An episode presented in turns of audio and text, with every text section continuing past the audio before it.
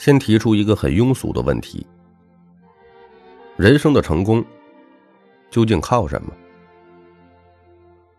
绝大部分人是这样认为的，人生要想成功，一定要有传奇的经历，一定要掌握了某个秘诀，或者借助了某个力量的推动。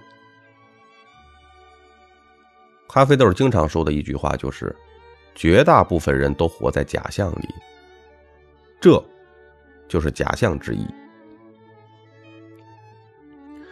为什么那么多人会这样认为呢？因为我们看到了太多的心灵鸡汤和传奇故事，就像武侠小说中的英雄，一定是到了深山老林里啊，遇到了世外高人，被传授了武林秘籍，所以才成了高手。我们在探讨那些成功人士的时候，也习惯于把他们刻画得非常传奇，毕竟只有传奇才能成为街头巷尾的热议流传啊，只有传奇才能有故事，而大众想要的就是各种故事，而并非真相。普通人和高手最大的区别在于哪儿呢？就是普通选手相信传奇，活在鸡汤里边，而高手们能看到真相，活在现实里。那么人的成功究竟靠什么呢？四个字：复利效应。所谓复利效应，就是选对了方向，用时间做杠杆，找到微弱优势，不断的循环和叠加。说的通俗一点，就是做那些又笨又稳的事儿。这个世界真的很有意思，所有的笨蛋都在找捷径，真正的聪明人都在下笨功夫。不要小看这些笨功夫，只要你在做正确的事儿，时间就会为你带来奇迹。这个奇迹到底有多大呢？我们聊一个公式，应该很多朋友都听过。你每天成长 1%， 一年之后你就成长了38倍。你每天倒退 1%， 一年之后你就几乎归零了。这个也叫精进。什么是精进？它是大乘佛法的6度之一。大家记住了哈，有时候慢就是快。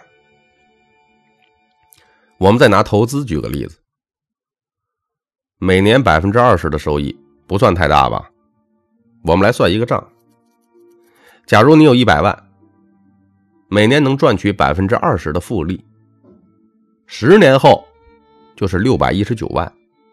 20年后是3833万，30年后是 2.37 个亿，40年后是 14.69 亿，50年后是91亿，60年后是563亿，70年后是3488亿，80年后是21602亿。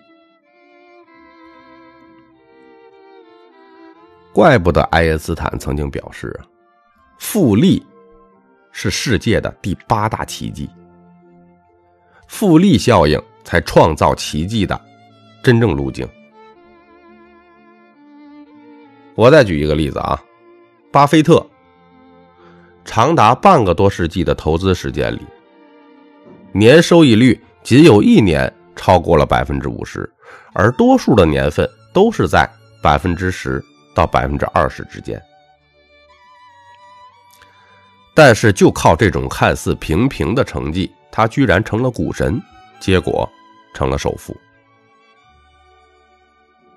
巴菲特曾经在致股东信当中说到，从1900年的1月1日到1999年的12月31日，道琼斯指数从 65.73 点涨到了 11497.12 点，足足增长了176倍。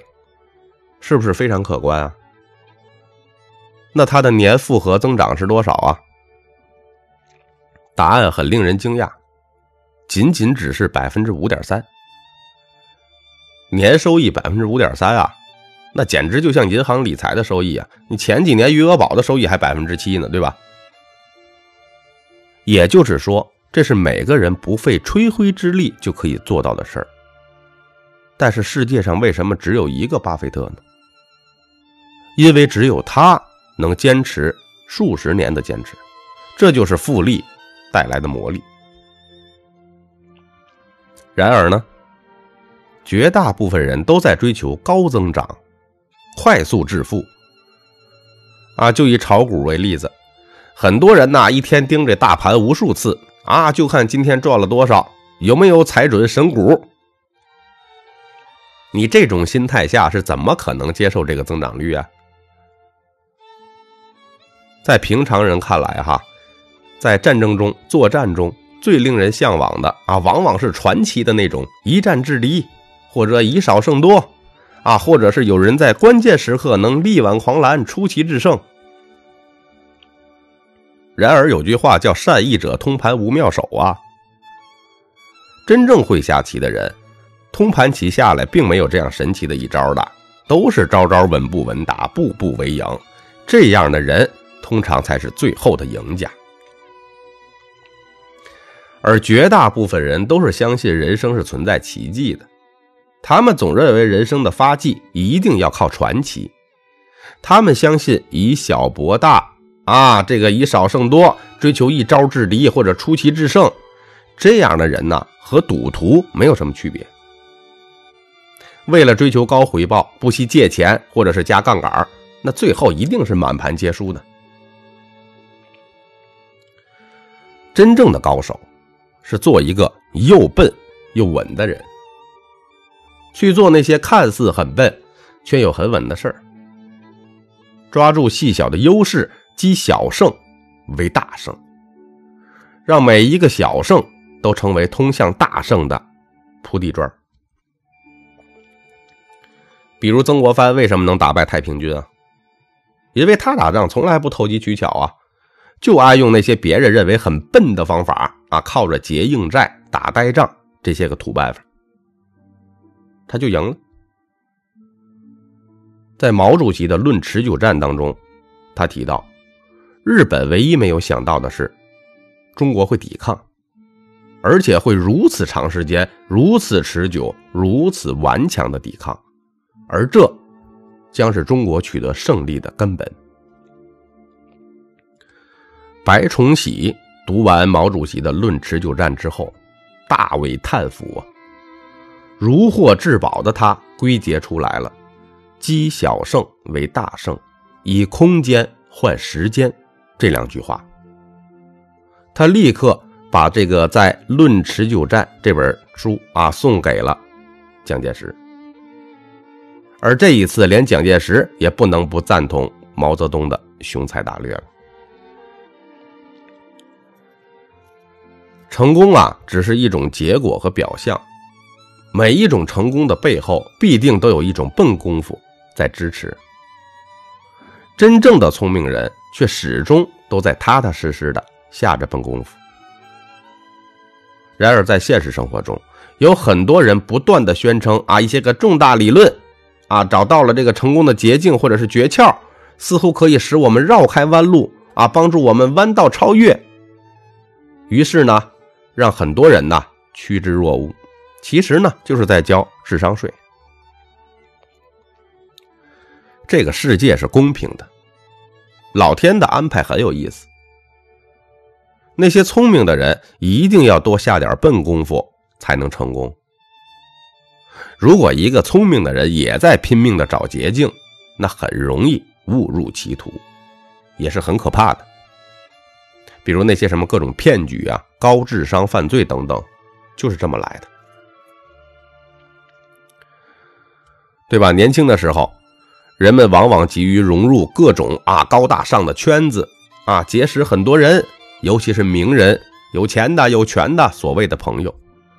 但其实呢，很多都是点头之交，无法形成一个真正有效的朋友关系。一个青年作家曾经指出，曾有个朋友跟我说，我参加了不少社交，朋友也不少，为什么会越来越孤单呢？直到今天，很多事情都没人帮我啊，好难过啊。我问他，社交场上别人一般怎么介绍我呀？他说，我的朋友小黄。我说，一般怎么介绍那些优秀的人啊？他说，什么独立撰稿人啊，主播、导演、教授某某某。我说，所以你明白了吧？如果你自己不强大，那些社交其实没什么卵用，只有等价的交换才能得到合理的帮助。老子在《道德经》中说过，不出户，知天下，其出弥远，其知弥少。所以啊，放弃那些没有用、无效的社交吧，提升自己才能让世界变得更大。同时呢，相信世界上美好的友情存在于彼此的内心深处，安静地保护着他们。